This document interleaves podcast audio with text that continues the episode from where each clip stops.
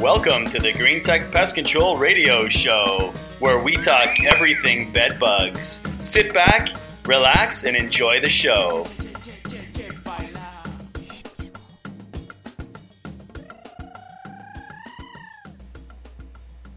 Hello again, folks. This is Green Tech Radio, and once again, we're very pleased to have Jodi, our office manager, here with us just for a few short minutes so she can uh, take a bit of a break from her office duties and uh, Hello, Jodi. How are you this afternoon? I'm fine, thanks. How are you? Excellent. Thanks again for taking some time out of your crazy schedule to talk to us. Today, I wanted to ask you a few questions relating directly to some of the few limited things that we ask our customers to do so far as uh, uh, pre treatment preparation goes. So, can you give us uh, a few uh, items that need to be uh, accomplished before we arrive to uh, do our heat, bedbug heat extermination for our customers? Sure. Yeah. The the preparation for heat treatment is actually not as extensive as, as most people think. Uh, most people are surprised to know that there's not too much they have to do ahead of time. There's about seven or eight things that uh, that we ask our customers to do in preparation. We give them a, a full uh, listing of these things with information. Um, what are those things? Yeah, there's a few things. We ask them um, to uh, to remove anything from the home that would be made out of wax. So things like lipstick, crayons, candles. Uh, those items actually don't have to be removed from the home, but they can just be put in the refrigerator. Uh, we are going to be heating this house up, so anything that may melt, we need to have uh, refrigerated or outside of the home. Mm-hmm. Any things like uh, aerosol cans, lighters, fire extinguishers, hairspray cans, anything that's pressurized or flammable, we also ask. Oxygen tanks that those items be brought to the doorway so that our technicians can have a look and, and do an assessment when they get there. Musical instruments such as guitars and violins, uh, any audio tapes, DVDs, CDs, plants, uh, items like that. We ask that they that they just be put in a couple of boxes close to the front door, just so that our technicians can keep an eye on them.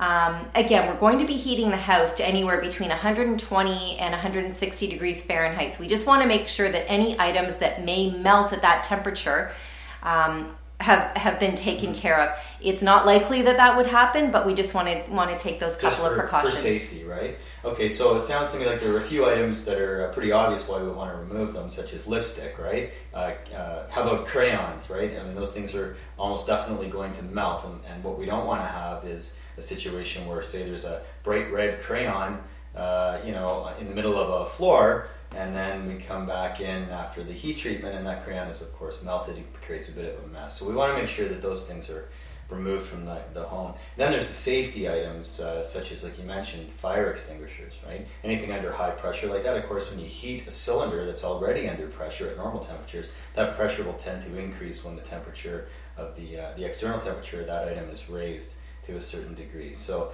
uh, so there's the, the practical aspect and also a safety aspect. So you mentioned that what we ask our customers to do is put those items in a box and leave them by the front door. So uh, I guess the reasoning for that uh, is simply that our technician will have a look at those items just to obviously make sure that uh, there are no bed bugs in and about those items. So that's one of the things uh, our technicians will do when they see those things. And then, of course, we'll collectively make sure that those items are not within the treatment area where the temperature is being raised to a high temperature.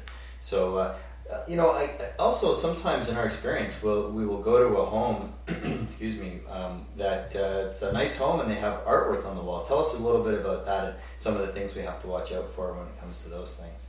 Yeah, we would just ask the customers uh, any any artwork that is uh, acrylic in in its nature, any um, oil paintings anything of, of great value as well. We want them to point out to the technician on arrival and then they can they can discuss what the best course of action is for so those I items. guess in most of the cases i would imagine that it would be to remove those from the house. And again once those items are removed from the home we make sure that there are no bed bugs on those items okay? Because eventually of course we're going to want to bring them back into the home what else can you tell us about uh, uh, there's, there's, a couple other things. We ask the customer to turn off their heating and or their air conditioning system for obvious reasons.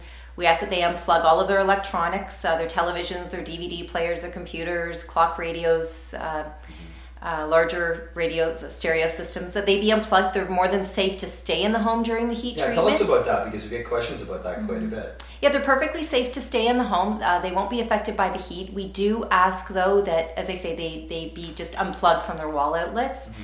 We also ask that the outlet covers, the, the switch plates, the cover plates, be taken off from light switches and uh, electrical outlets in the home. If there are smoke detectors or heat sensors or sprinkler systems, we ask that those also be deactivated. Um, prior to the heat treatment, just so that our, our treatment does not set off these systems. So it, it's relatively straightforward. It's nothing that really, in about an hour or less, couldn't be accomplished, and that's even in a fair size home. Mm-hmm. It doesn't have to be done nicely uh, or neatly, but it just has to be done. Mm-hmm. Okay, well, that sounds uh, great. I don't really think there's a whole lot more to, to discuss with that. As you say, uh, the pre treatment preparation process is fairly simple and, and very straightforward, it's nothing complicated. And uh, again, that's one of the reasons I guess we could tell our listeners that uh, uh, we, uh, prior to each treatment, we do send out a, a technician representative to assess the situation. Because every house is different, every home is different, every situation is different, and it's very important to. Uh, rather than show up on the day of the treatment having never been there before, it's very important to arrive at least a day before, discuss it in person with the homeowner, and uh, make sure that the, if there's any special circumstances, those are addressed before our team arrives the next day or, or, or whenever the treatment is scheduled for. So, um, if uh, there's nothing else to add, Jodi, I, I, would like to thank you again for joining us today in the studio, and uh, I'll let you get back to uh, to work. Thanks Have a great so day. Thanks, you too.